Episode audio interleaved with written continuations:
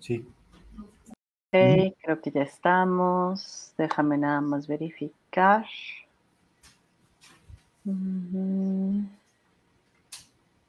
Bueno, acá dice que ya estamos transmitiendo en vivo. Yo estoy buscando en Facebook para ver si sí. Sí, sí estamos. ¿Sí? ¿Ya estamos? ¿En Facebook? Sí. Sí, perfecto.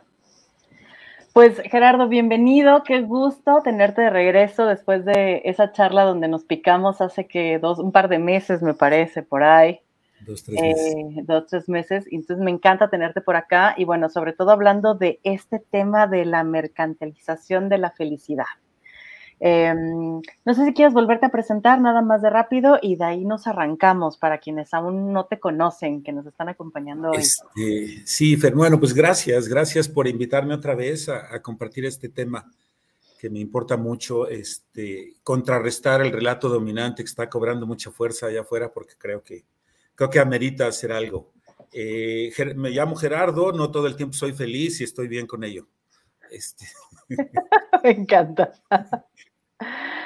Y, bueno, y eso, me dedico a la psicoterapia, a dar charlas por aquí, por allá, y, este, y a llevar esto de la, la conciencia de que no ser feliz en determinados momentos de la vida está bien y es parte, es parte de la vida humana y, y, eso, y lo estoy integrando mucho a, mi, a mi, trabajo terapéutico. Eso. Pues, pues bienvenido, Gerdo. Entonces arranquémonos. Y creo que te arrancas bien con esta parte de no soy feliz todo el tiempo y estoy bien con eso. Sí. Como por qué lo unes a tu presentación, sobre todo el día de hoy que vamos a hablar de esto.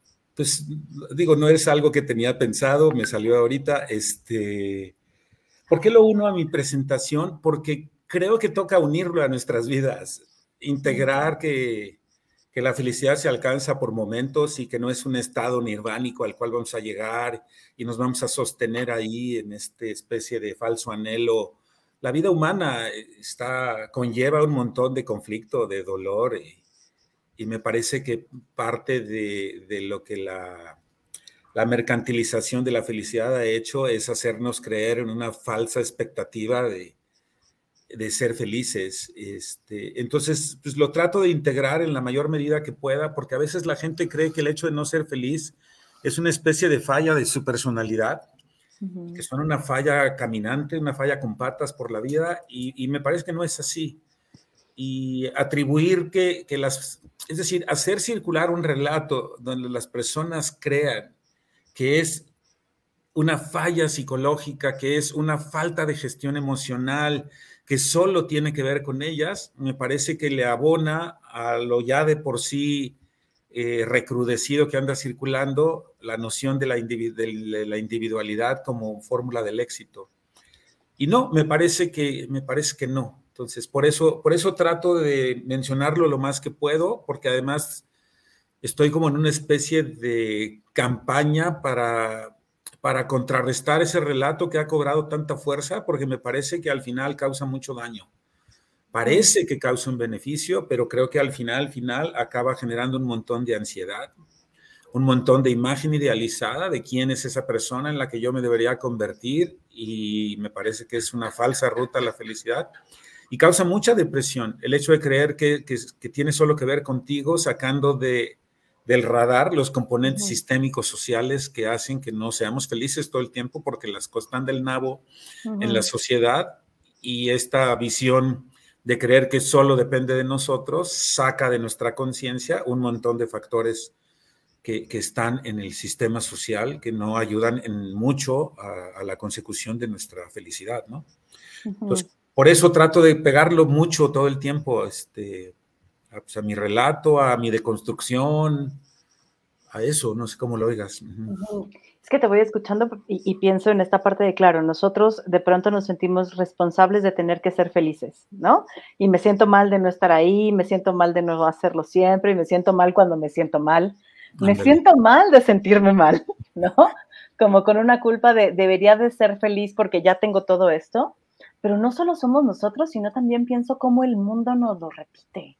¿No? Y, o sea, y pienso en consultantes que me dicen, Fer, es que yo sé que yo tengo la responsabilidad de salir de aquí y yo podría ser feliz y solo lo decido. Y ya, chinga, o sea, ¿cómo construimos esto? O sea, porque aparte me lo dicen mi familia y me lo dicen mis amigos y me lo dice todo el mundo que la responsabilidad de ser feliz está en mí y entonces estoy mal hecha o mal hecho porque no puedo serlo. Y está cabrón, porque me lo digo yo, me lo repite el mundo, entonces debe de ser cierto. Claro. Sí, eso, eso me parece bien importante. Los relatos dominantes circulan como legítimos. Claro. Y no los deslegitimizamos. Entonces, en el rey de des, deslegitimizandia, me necesito deslegitimizar. Este, no. Sabes que eso me parece que es importante. Circulan como legítimos y no lo son. Y, se, y, se, tratan de legitimar allegándose un montón de, de noción de, como de la ciencia y, me parece que, que, hay que dejar de ser como ingenuos en esto, ¿no? Todos, todos queremos como aspirar a un cierto bienestar, pero pues me parece que, que hay que deconstruir estos, estas cosas que hemos internalizado, eh, eh, como lo expreso, no sé, eh, acabo de ver hace poco la película Red, ¿no?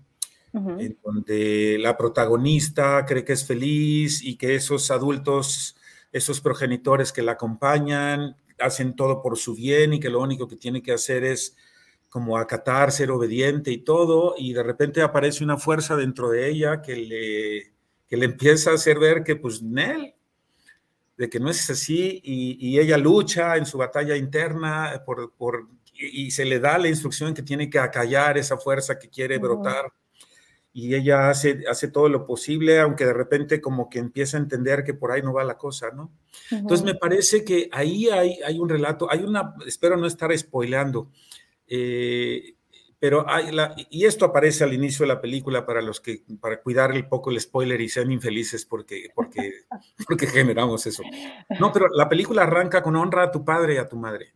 Es casi una de las primeras frases. Y me parece que ahí tenemos un muy mal entendido qué significa honrar a nuestro padre y a tu madre, porque entendemos que honrar a nuestro padre y a nuestra madre es obedecer, incluso aquellas cosas que no están en conexión con las cosas que son importantes para nosotras. Y Alice Miller en, sus libros lo menciona todo el tiempo, es por tu bien las raíces de la violencia en la educación del niño. Y esta, últimamente he estado trabajando un término que se llama mistificación. Es esta creencia es decir, como acabar pegando que maltrato y amor pueden coexistir.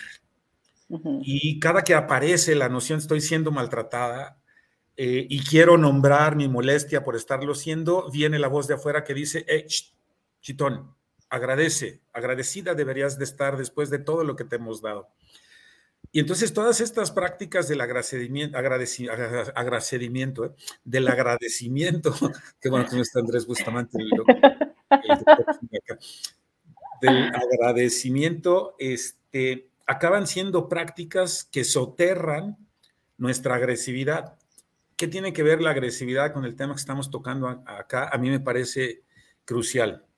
Este, esta emergencia de la indignación, de la rabia, de, de la agresividad que quiere manifestar una fuerza expresando que hay algo en el entorno que no me permite satisfacer mis necesidades y esta fuerza cultural que dice que yo debería soterrar eso y no permitir su emergencia, es lo que me parece que nos ha enseñado que estos sentimientos malentendidos como violentos, porque me importa mucho, creo que ya lo dije la vez pasada, separar agresividad y violencia, estas técnicas japicráticas, porque creo que son una técnica y son esta cultura del asesoramiento que te dicta qué hacer, lo que hacen es soterrar nuestra agresividad natural, entendida la agresividad como esta fuerza interna autoafirmativa que sale al entorno a decir, hey, esto quiero, basta, límite.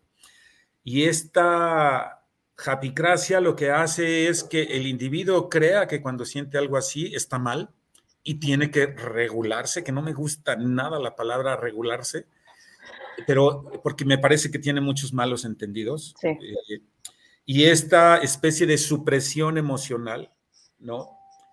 Eh, pues lleva mucha ansiedad, mucha, mucha desconexión de aquello que aparece en mí, que se quiere manifestar, pero yo no lo permito porque viene el autojuicio de que debo estar mal por estarlo sintiendo y que tengo que hacer algo lo más inmediatamente posible para salir de ese estado en el que me encuentro, porque los seres humanos modernos no toleramos los sentimientos aflictivos y creemos que ser feliz tiene que ver con quitármelos de encima lo más rápido que pueda.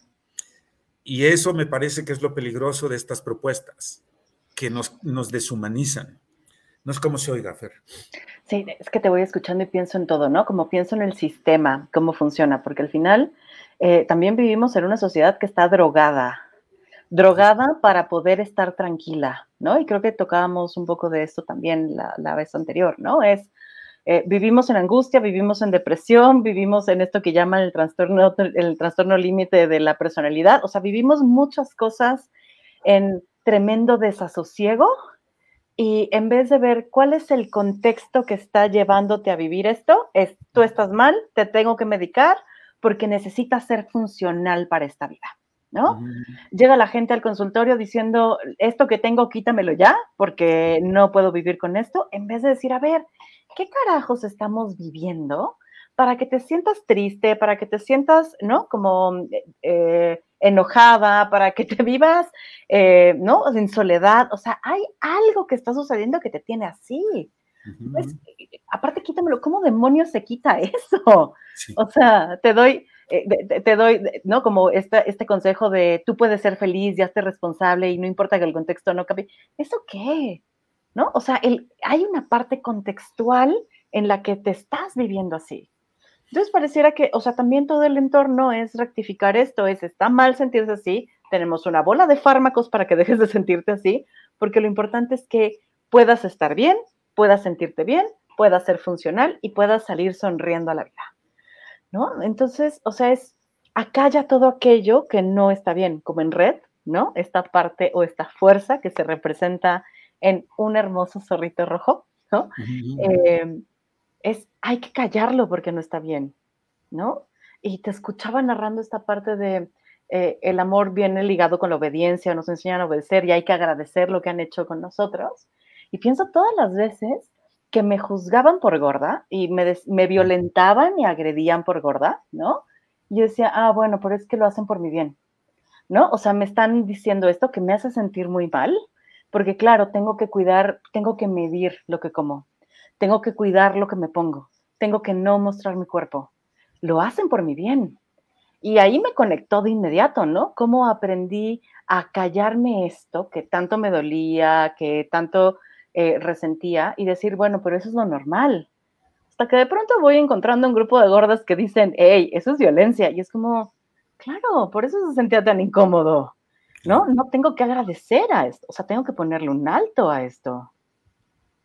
Y, es, ha sido difícil reconectar con, este enojo y con esta tristeza y con este reconocerme como que he sido víctima de, ¿no? O sea, de, abusos y de agresiones físicas y verbales por esto, para poderme enojar y poner altos.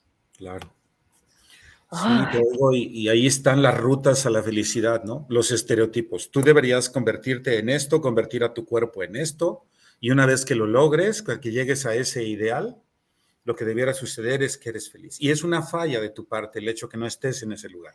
En vez de decir, nosotros como sociedad hemos impuesto modelos de belleza que dictan y ordenan que, cómo debería ser tu cuerpo, este, más allá de lo que a ti te importa y más allá de tu constitución y más allá de lo que a ti te dé la gana. Es decir, lo que tú quieras hacer con tu cuerpo no es válido o por lo menos no lo es y no encaja en los parámetros que nosotros te estamos dictando.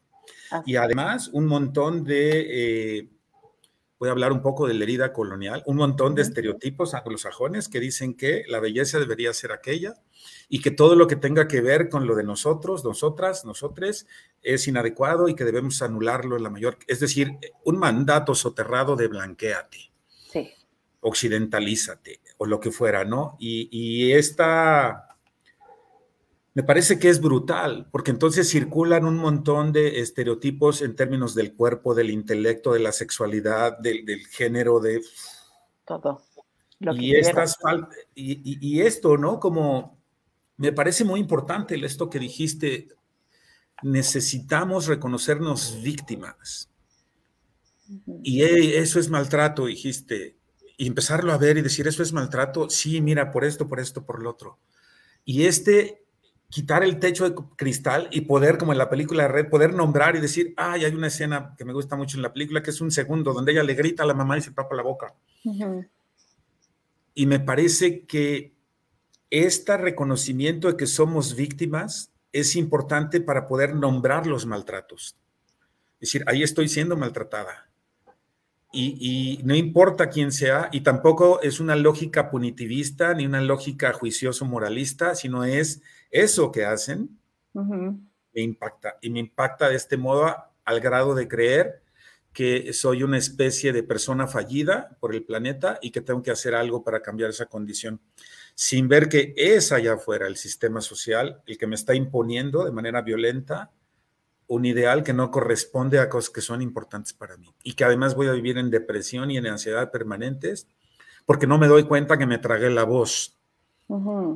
Eh, comparto un poquito, eh, hace un rato tuve una, tuvimos un proceso de alguien que estamos practicando este, eh, prácticas narrativas y alguna decía que tiene dentro de ella una voz culera, decía una voz que le dicta y que la regaña y que le dice y que, que, acaba aplastándola y acaba diciéndole eres insuficiente, no puedes, los demás van adelante de ti. Y decía que es brutal cuando le da cuerda esta voz, porque cuando va a ese lugar queda impotente, queda, queda totalmente indefensa. Y hablábamos de la importancia de despegarse, de tener un desapego con esa voz que cuando le da un papel protagónico la domina y poder empezar a generar otros relatos, identidades preferidas que la lleven a la dignidad, que la lleven al poder, que la lleven a la inclusión. Y ella decía que era muy, muy importante exteriorizar esa voz, ponerla afuera, decir, esa voz no soy yo. Esa voz me va a seguir habitando, va a seguir haciendo boruca, pero no soy yo. Y me parecía muy importante esto, eh, como externalizar estas voces, externalizar estos relatos dominantes, para que pueda emerger como en algún nivel esas otras voces que nos pueden relatar a nosotras mismas desde otros lugares más dignos. No sé si más dignos o por fin dignos, que siempre ha estado la dignidad ahí, pero desde esos relatos no nos vemos y vivimos aplastándonos a nosotras mismas por creer que esas voces son legítimas y son verdaderas. Ya me puse algo, algo poético, filosófico, pero este, pero eso, eh, ¿cómo lo oyes? Este? Es que eh, escucho lo de, lo de las otras voces y, primero me parece como complejo y lo reconozco no solo en mí, sino en otras personas que de pronto no encuentran su voz, Gerardo. O sea, nunca la han escuchado, ¿eh? O sea, es, es tanta voz externa desde donde sea, desde la obediencia, desde lo que mis padres esperan de mí, lo que mis amigos esperan de mí, lo que la escuela espera de mí, que no hay un espacio ni un segundo en que cesen para que puedan escuchar, ¿tú qué esperas de ti? O sea, ¿cuál es tu voz? ¿Qué, te dices a ti? ¿No? O sea, ¿qué dice tu cuerpo? ¿Qué dicen tus creencias? ¿Qué dicen tus gustos, tus deseos?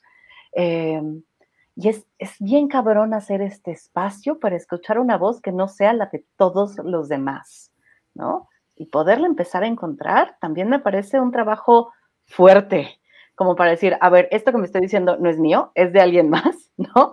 Y es algo que se, o sí me lo estoy diciendo yo, pero lo he construido a partir de la voz de mi mamá y de mi abuela y de todas las mujeres o de todos los hombres o de todo el sistema. Entonces sí me parece importante como ir incorporando otros relatos y otras formas de mirarlo, ¿no? Por ejemplo, por acá nos, nos ponen, de acuerdo, la violencia es nociva y no se vale, pero no hay que anular las evidencias sobre salud. Y las evidencias sobre salud sobre el cuerpo gordo son solo un relato, el relato del sistema que nos impera, porque hay muchas otras evidencias eh, que hablan de un lugar de salud desde lugares que no tienen que ver con el cuerpo gordo. Y cuando me imponen la salud y entonces tienes que bajar de peso por salud, se vuelve de nuevo una violencia. Porque entonces, bueno, entonces no es por belleza, Fer, y no es por hegemonía, es por salud. Y ojo, yo no le debo salud a nadie, ni a mí. Si no quisiera, no es mi deber ni mi responsabilidad ser saludable para nadie en el mundo, ¿eh? Em, pero también es importante investigar otros relatos que existen por ahí, otras investigaciones, otras formas de ver la vida, porque justo cuando decías, cuando nos queremos este relato como el único, como el que debe de ser, todo lo demás se acalla. Entonces, también es importante es conectar con mi voz y buscar otros relatos, otros que sostengan mi forma de pararme ante la vida, pero no sé cómo escuchas esto tú, Gerardo. Pues, pues sí, o sea, es como esto que dices me parece muy, muy potente. ¿Cómo le vamos a hacer para escuchar nuestra propia voz si hemos estado sojuzgadas desde temprana edad? Donde la obediencia era un mandato y se aplaudía, ¿no? Eh, como esta obediencia heterónoma que menciona Eric Fromm, la obediencia a algo diferente a mí, a aquello que no soy yo y que además aquello se manifiesta como legítimo, como poseedor de la verdad, y lo único que tengo que hacer es seguir esas voces porque están legitimadas. Y me parece que la japicracia se trata de legitimar. No estoy diciendo que no pueda haber evidencia científica sobre muchas cosas, pero mira que usar el relato científico para tratar de legitimarte, me parece que entonces ya entramos en otro terreno. Entonces, esa, esa parte, ¿no? Eh, bueno, como, como sabes, el, libro de Japicracia habla mucho acerca de los efectos que produce esta lógica positivista. Y, y yo el otro día estaba tratando de, leer a, Martin Seligman con su libro este de Florecer y veía un, YouTube en, que, que, había una, una alumna de él que decía que se sentía profundamente aburrida en el trabajo y trabajaba para costearse la universidad y él le decía, bueno, ok, pues cuéntame qué talento tienes y cómo podemos usar ese talento para que la pases mejor en el trabajo. ¿Cómo para qué eres buena? Ah, pues soy buena haciendo sonreír a la gente. Ok, pues ¿por qué no cuando la gente esté pasando por tu caja y estés empaquetando su mercancía, buscas la manera de hacerlo sonreír? Ah, mil gracias, ¿no? Y se va, y cuando yo escucho de viva voz de Martin Seligman que dice esto, Jamás le preguntó cuáles son las condiciones laborales a las que estás siendo sometida que sientes este nivel de aborrección. Sino fue, sacamos de contexto tu, tu entorno laboral y nos vamos a ti.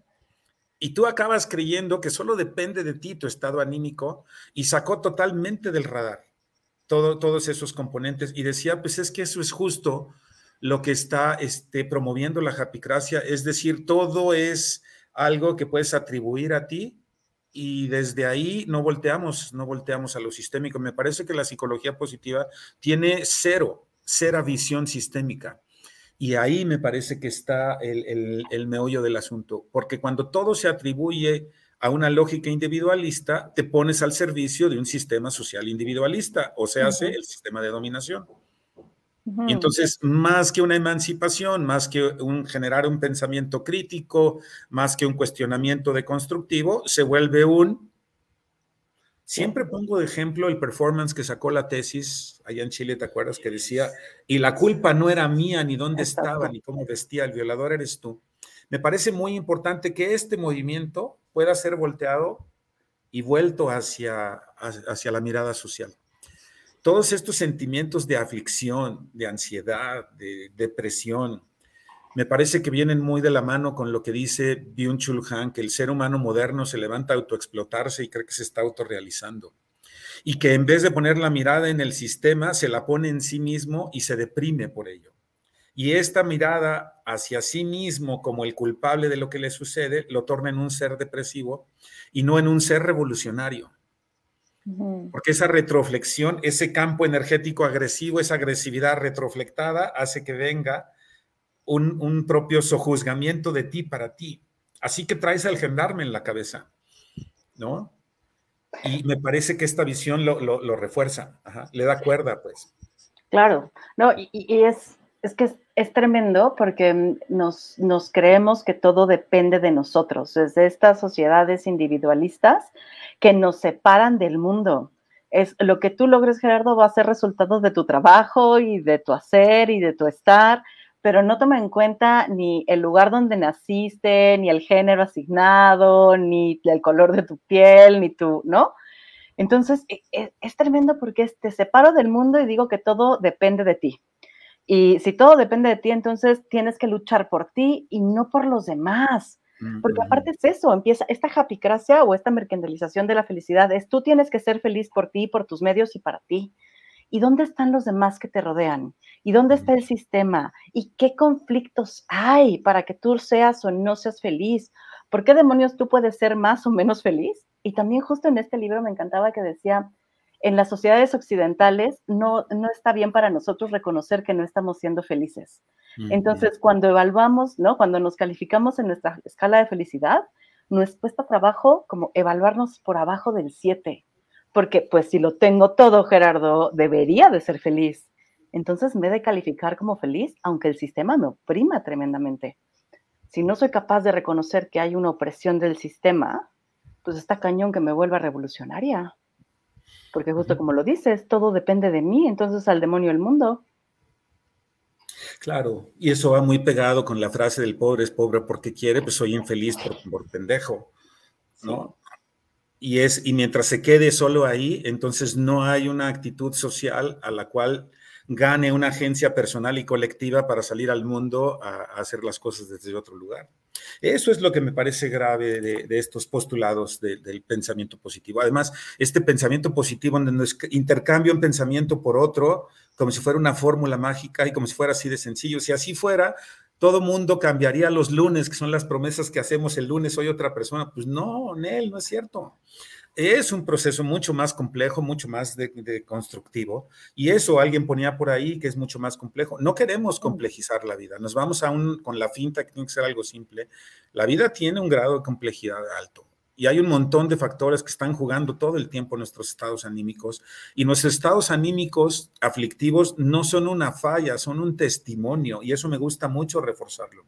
Son un testimonio de algo que me indica que mis necesidades no están siendo atendidas. ¿Por qué les voy a dejar de hacer caso?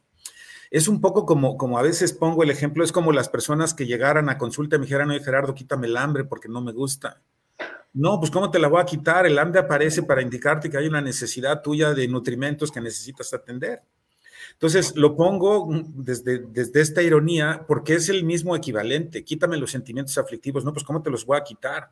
Estos aparecen como bellísimos informantes para informarte cosas que necesitas, poner el foco ahí para ponerte a gestionar tú, las personas que están cerca de ti, el entorno social, para que las condiciones puedan cambiar y ganemos esta agencia personal y colectiva para hacerlo desde otro lado. Así que no son, no son quitapón, pues, no es, quítamelo ya, este, y luego como somos algofóbicos, este término se lo aprendí a Dion Chulhan, ¿no? Le tenemos fobia al dolor, entonces pues vamos a hacer un montón de cosas para no sentirlo. Nos tornamos adictos, adictas en un montón de niveles, ya sea sustancias o a comportamientos, y andamos patine ahí, patine ahí, queriéndonos deshacer de algo que de entrada aparece como sabiduría para informarte cosas.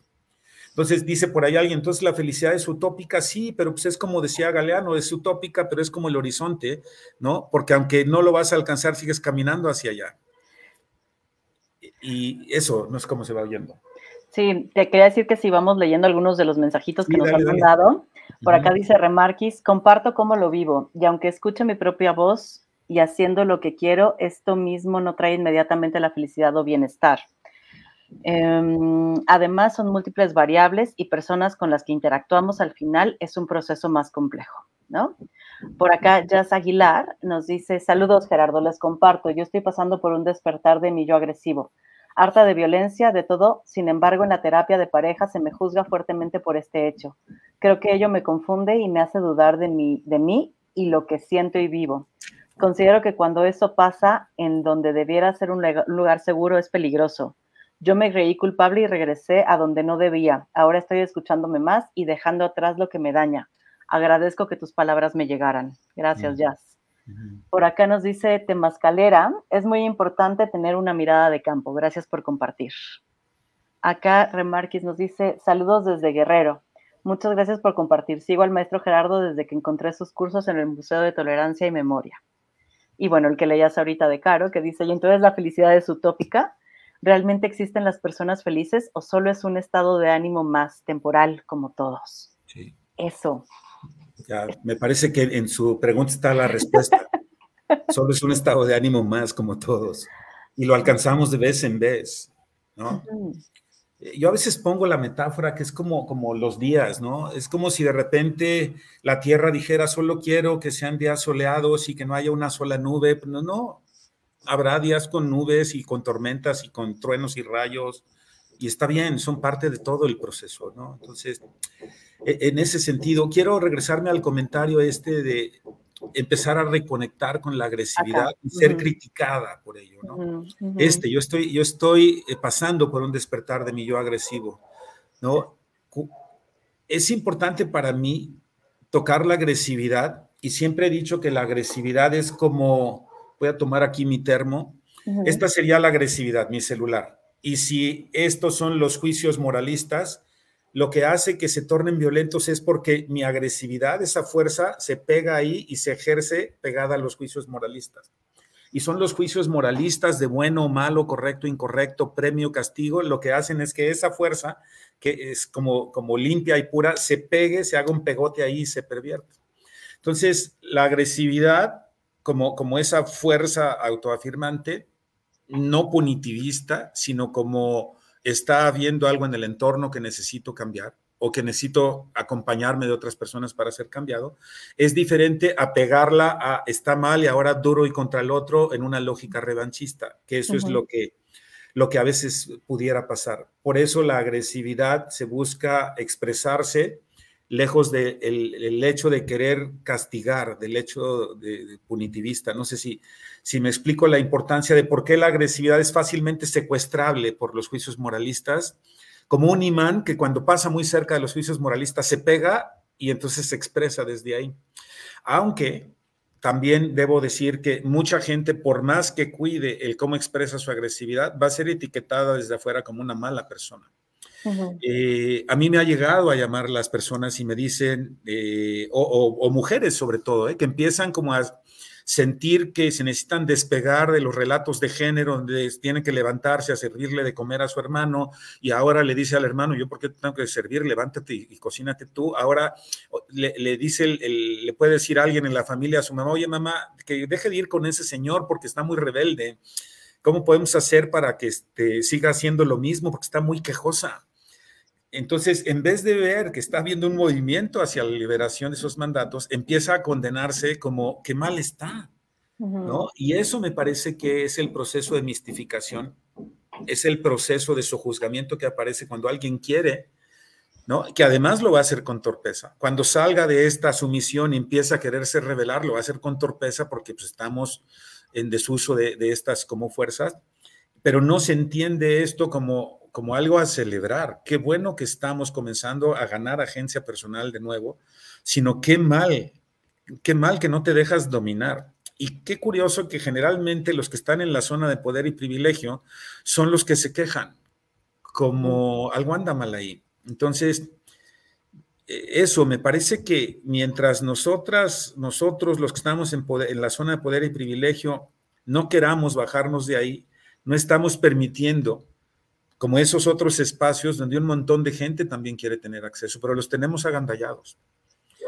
Y en vez de ver, y esto me parece muy importante desde la meritocracia, a los que tienen esas posiciones de poder y privilegio alcanzadas desde una lógica de me lo gané, yo debo entender del otro lado que yo no me lo gané y que yo debería asumir como esa falta de que, yo, que yo lo alcancé porque yo estoy mal.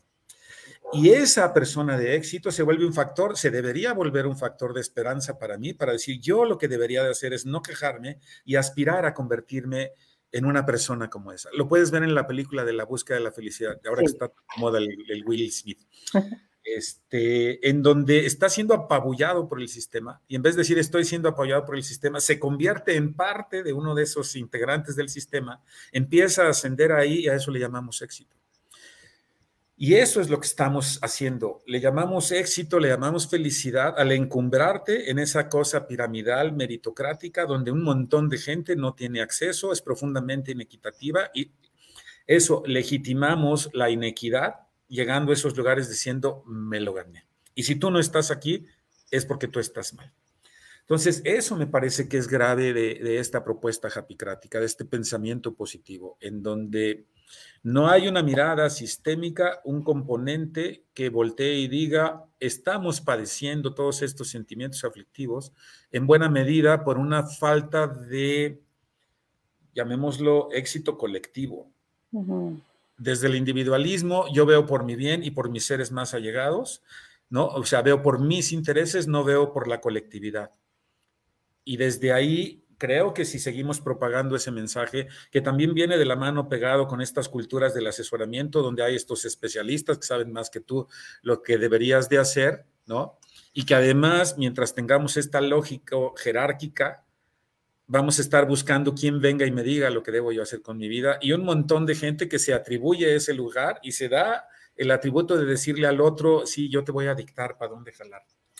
Eso, ¿no? Este, ¿cómo, cómo lo ves? Ay, es que te escucho y pienso como en, como en dos historias, ¿no? De justo como una consultante que me decía, es que mi mamá dice que la terapia no me funciona. ¿No? Claro, no le funciona porque ya no puede dominarla. Ya no, se deja Ya no se deja dominar como antes, ¿no? O sea, ya pone un alto, ya. Entonces se saca de onda porque dices que ya no te está funcionando, ¿qué sigues yendo? ¿No? ¿Qué es que le funcione? Que se deje dominar, que siga sumisa, que, que está calladita, que no se queje, que no demande. Entonces, por un lado pienso eso, o sea, como muchas veces cuando nos dice que algo no está funcionando, pero a nosotros sí algo nos está abriendo los ojos, justamente es que los otros van perdiendo privilegios, como dice Jazz, ¿no? Acá dice, exacto, sale el tú no eras así, que más bien dice ya me quitaste privilegios.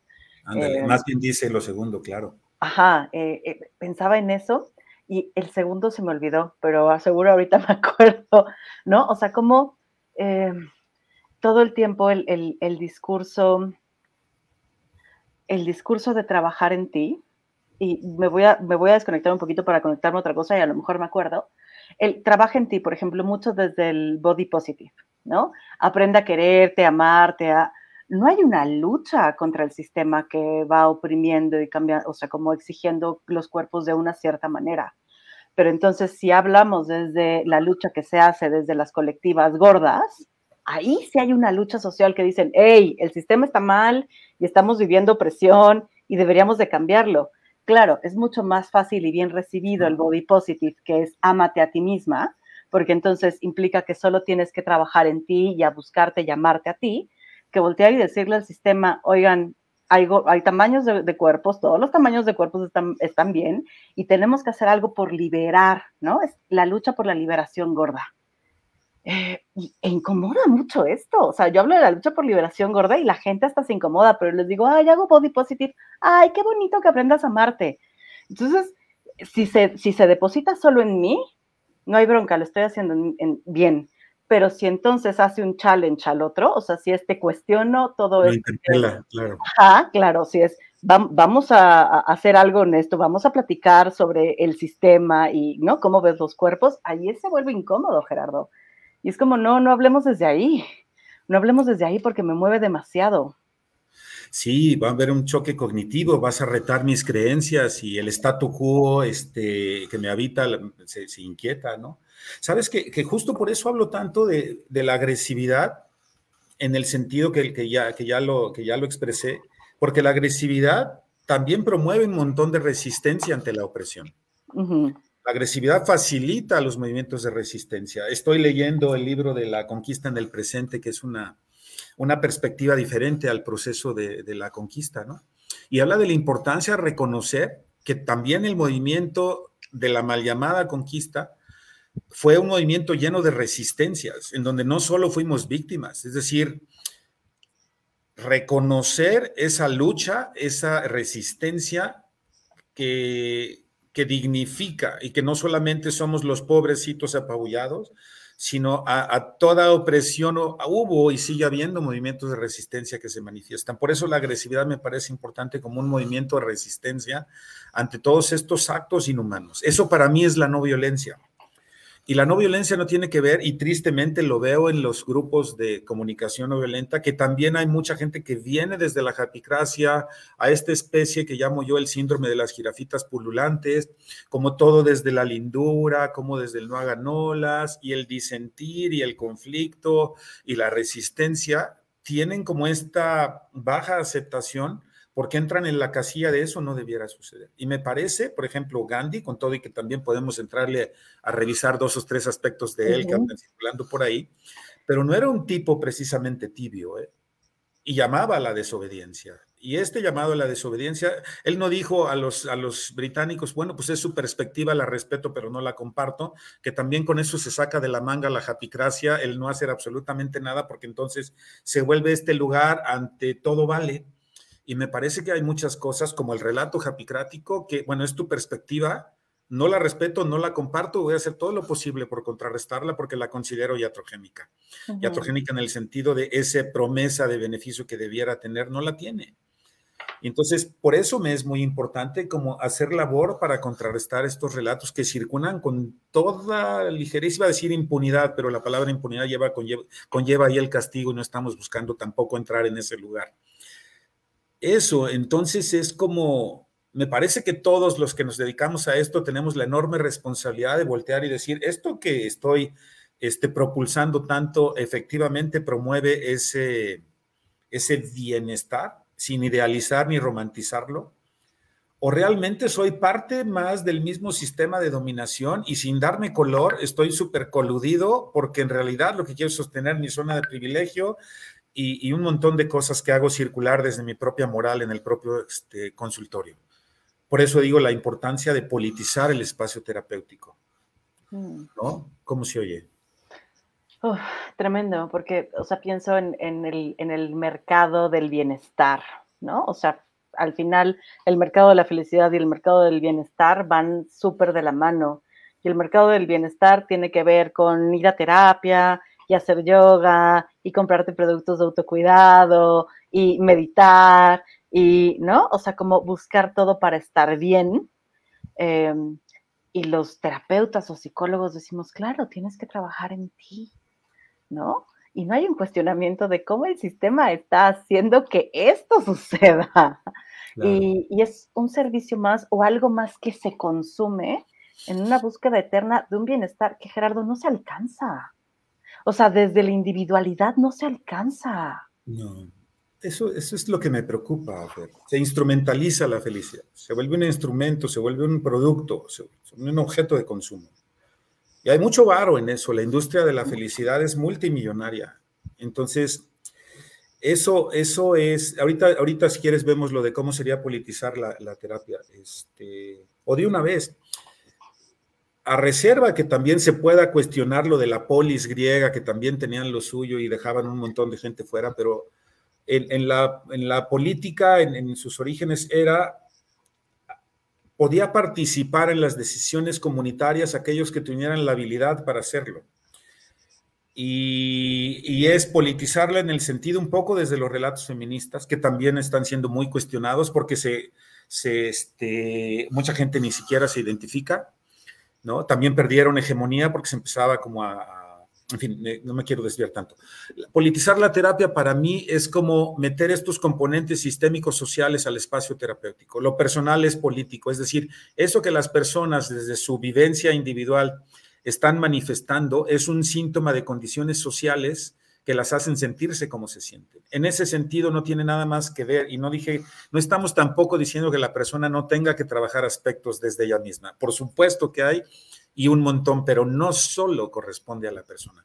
Cuando las personas empiezan a ver que es un poco como el COVID, a ver si me sale el ejemplo. El COVID se manifiesta en mí de modo individual, pero me trasciende.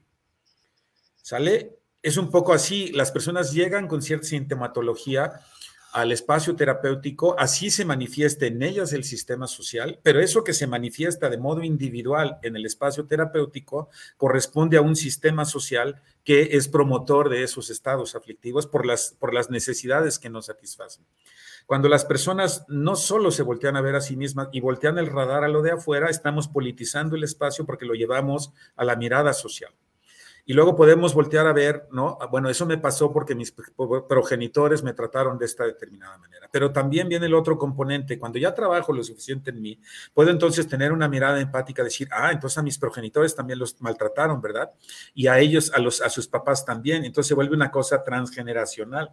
Y si es transgeneracional, es sistémica. Es decir, toda herida infantil, después de todo, tiene componentes sistémicos. Y eso es, no sé si si esto le estoy respondiendo a, Remarquis, eh, ¿no? Sí, y es que es eso, justo como el, gran daño que, se ha hecho desde la psicoterapia, y creo que lo pone Bailú en ¿Por qué duele el amor?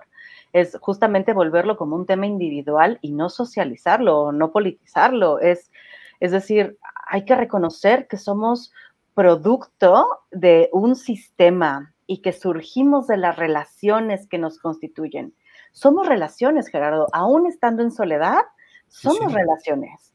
Entonces, claro que hay temas individuales, desde, lo llamamos desde la terapia existencial fenomenológica como esta fantasía de la individualidad, Y, es una fantasía porque he sido, soy producto de las relaciones que tengo con el mundo.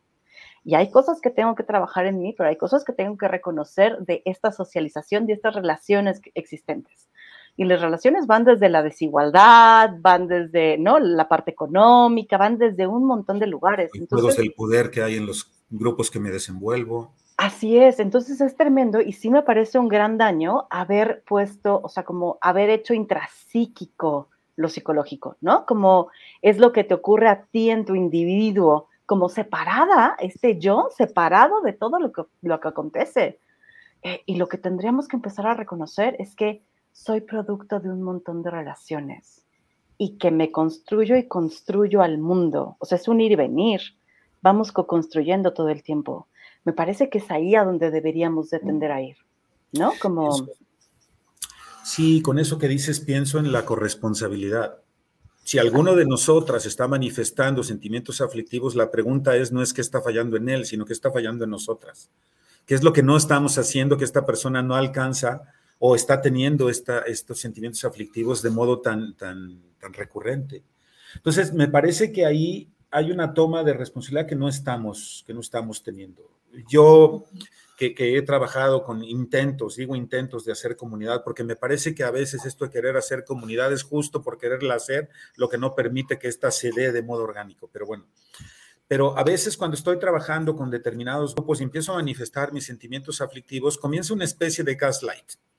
No, ahí viene Gerardo otra vez a manifestar su inconformidad y su queja, como si la queja fuera una especie de acto fallido mío, en donde yo estoy empezando. ¿Sabes qué? ¿Por qué no vas y te arreglas en terapia? Ya que tengas resuelto eso, puedes venir al grupo a manifestarlo, en vez de hacernos la pregunta, ¿qué estamos haciendo en colectivo? Que una de nosotras está manifestando estos sentimientos y cómo vamos a tomar la corresponsabilidad y sostenemos todos, todo esto como un entramado que se percata que no es un problema de una persona y luego te hacen gaslight, ¿no? Es una falla de percepción tuya, yo creo que tú lo estás significando mal, ¿no? Y estoy trayendo el gaslight también, también a estos colectivos que al, individuo, a la persona la acaban colocando como, es una falla. Hace rato acabo de escribir por qué no participaba en algún lugar y me dicen, ah, ojalá lo puedas superar. Nunca hubo la pregunta, oye, ¿qué hicimos? ¿Qué hicimos que esto te pasa? En alguna ocasión leía esto de saber escuchar de, los estudios que hizo Lenkestov de, la cultura maya tojolobal, que eh, no dicen Juan mató a alguien, dicen uno de nosotros mató. Y me parece hermosa cómo, cómo hay una toma de conciencia desde el principio. Oigan, uno de nosotros mató, ¿qué vamos a hacer? ¿No? A diferencia del sistema en el que estamos inmersos, donde se criminaliza, se, recluye a la persona, se le, se le incrimina, se encapsula en ella solamente la problemática, nos deshacemos de ella cual chivo expiatorio, colocando la responsabilidad ahí, todos sacamos las manos de qué pudimos haber hecho ¿no? Por ejemplo, podemos tomar con responsabilidad social de que está habiendo 11 mujeres muertas en este país todos los días y qué estoy haciendo yo para propagar un discurso, para propagar un relato misógino que haga que los hombres cosifiquen a la mujer en ese, en ese nivel. Le escuchaba a Rita Segato algo, algo que me resulta brutal. Decía, el feminicida no mata tanto a la mujer por la mujer, la mata para dejarle una señal a otro hombre. Ay, era durísimo de escuchar eso porque entonces esta modalidad meritocrática hace que yo tenga que estar todo el tiempo manifestando situaciones de poder, ¿no? Ante otros hombres, ante otro macho, ¿no? Alfa al cual estarle mostrando mis, mis, predicarme desde mis poderes, ¿no? Y me parecía durísimo porque ¿qué estamos haciendo a nivel social que propagamos esos relatos, ¿no? La publicidad, los propios políticos, cómo cómo debaten, este, cuánta cosa está circulando que acaba uno rechazando su propio cuerpo, eh, en fin. Eh, yo tengo una preocupación grande, por eso, por eso insisto tanto en poner este tema sobre la mesa, porque de verdad creo que si nos percatáramos lo dañino que resulta, empezaríamos a permitirnos mucha más nuestra humanidad.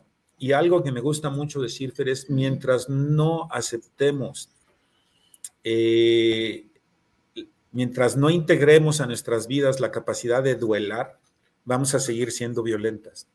Si no duelamos, no solamente lo que nos pasa a nosotras, lo que pasa en colectivos y sobre todo las vidas no dueladas, no vamos a poder erradicar la violencia. Me parece que es directamente proporcional la capacidad de sentir dolor para poderme después conectar a otros duelos, a otras vidas que no están, ¿no? Como dice Judith Butler en esta, en esta parte, no todas las vidas las duelamos igual. Hay otras vidas, en los duelos hay privilegios. Sí, está cabrón. Los cuerpos que importan, ¿no? Los cuerpos, que importan, los duelos que sí procesamos y otros que quedan profundamente relegados, como los, el dolor de la herida colonial que estos pueblos padecemos y que está totalmente fuera del radar y también está fuera del radar dignificar los movimientos de resistencia que ha habido desde la agresividad. Y mientras no recobremos, no reivindiquemos la agresividad, no vamos a ver esos movimientos como los propulsores de eh, toda esta gente que no se quedó impávida, no se quedó inerte viendo cómo le pasaban por encima. Es decir, hubo una lucha, hubo un intento, una resistencia. Y aquí estamos, creo que nosotros resistiéndonos desde donde podemos. Y como podemos, Gerardo. Déjame leer estos, estos mensajitos ya que nos quedan cuatro minutitos. Por acá Lourdes nos dice, la terapia es política y quizás hasta una experiencia libertaria del soma de nuestra sociedad. Caro dice, pero si no podemos cambiar el sistema, debemos cambiar nosotros. Y al final la felicidad sí depende de nosotros, ¿no? Creo que es bastante complicado eso.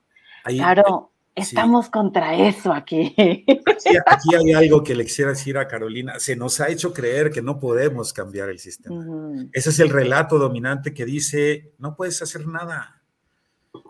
No, al revés, es comenzar a subvertir ese mandato y decir, no, sí, sí podemos.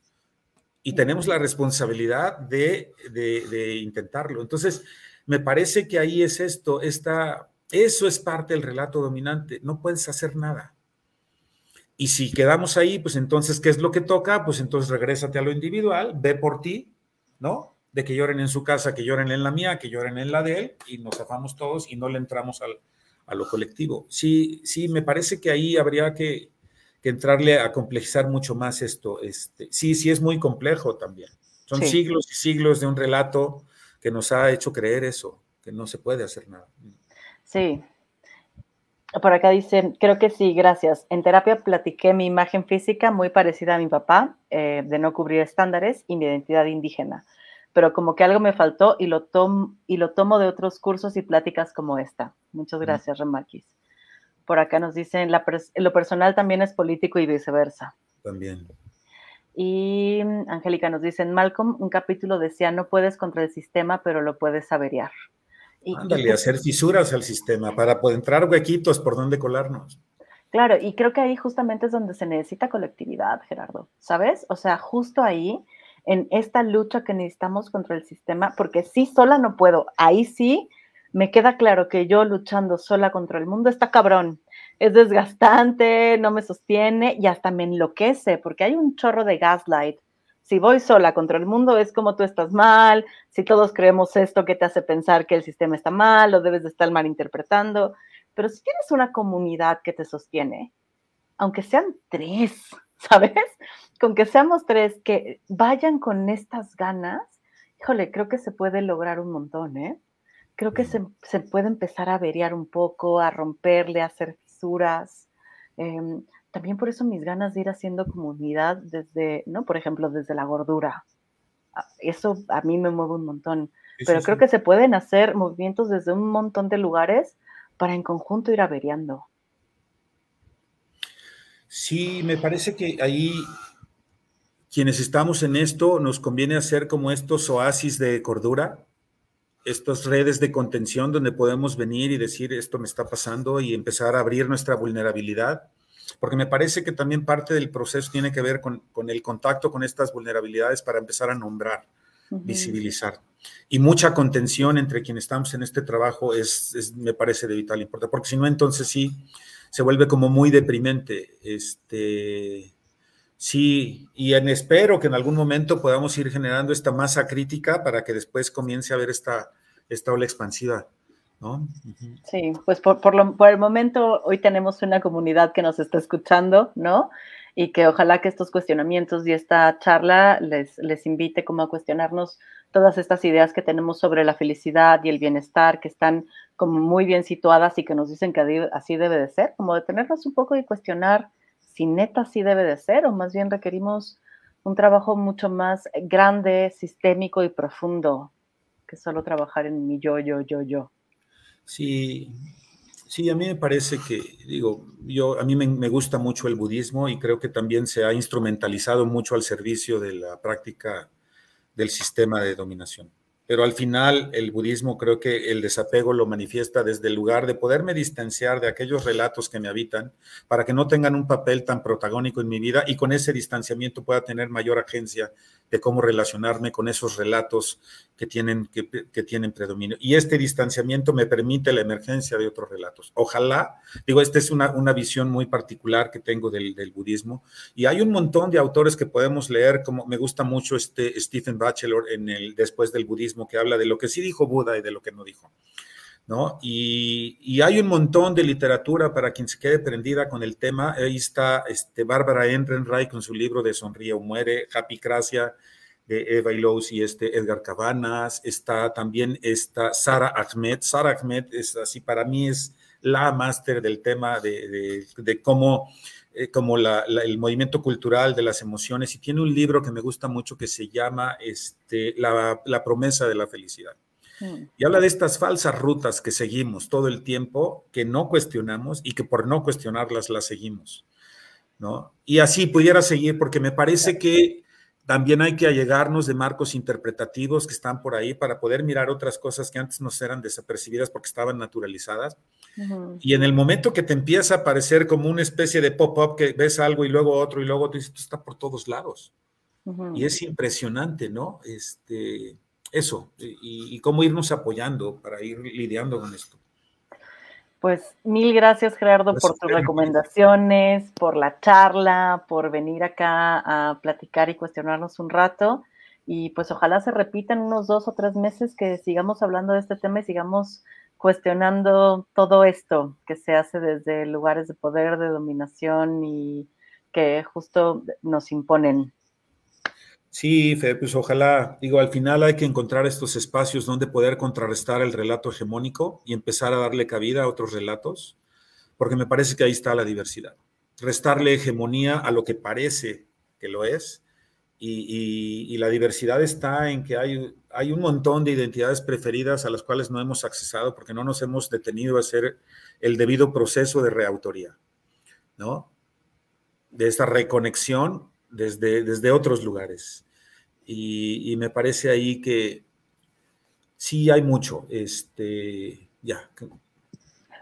Es que si no nos seguimos. si estamos con el tiempo ya brotemos. sí.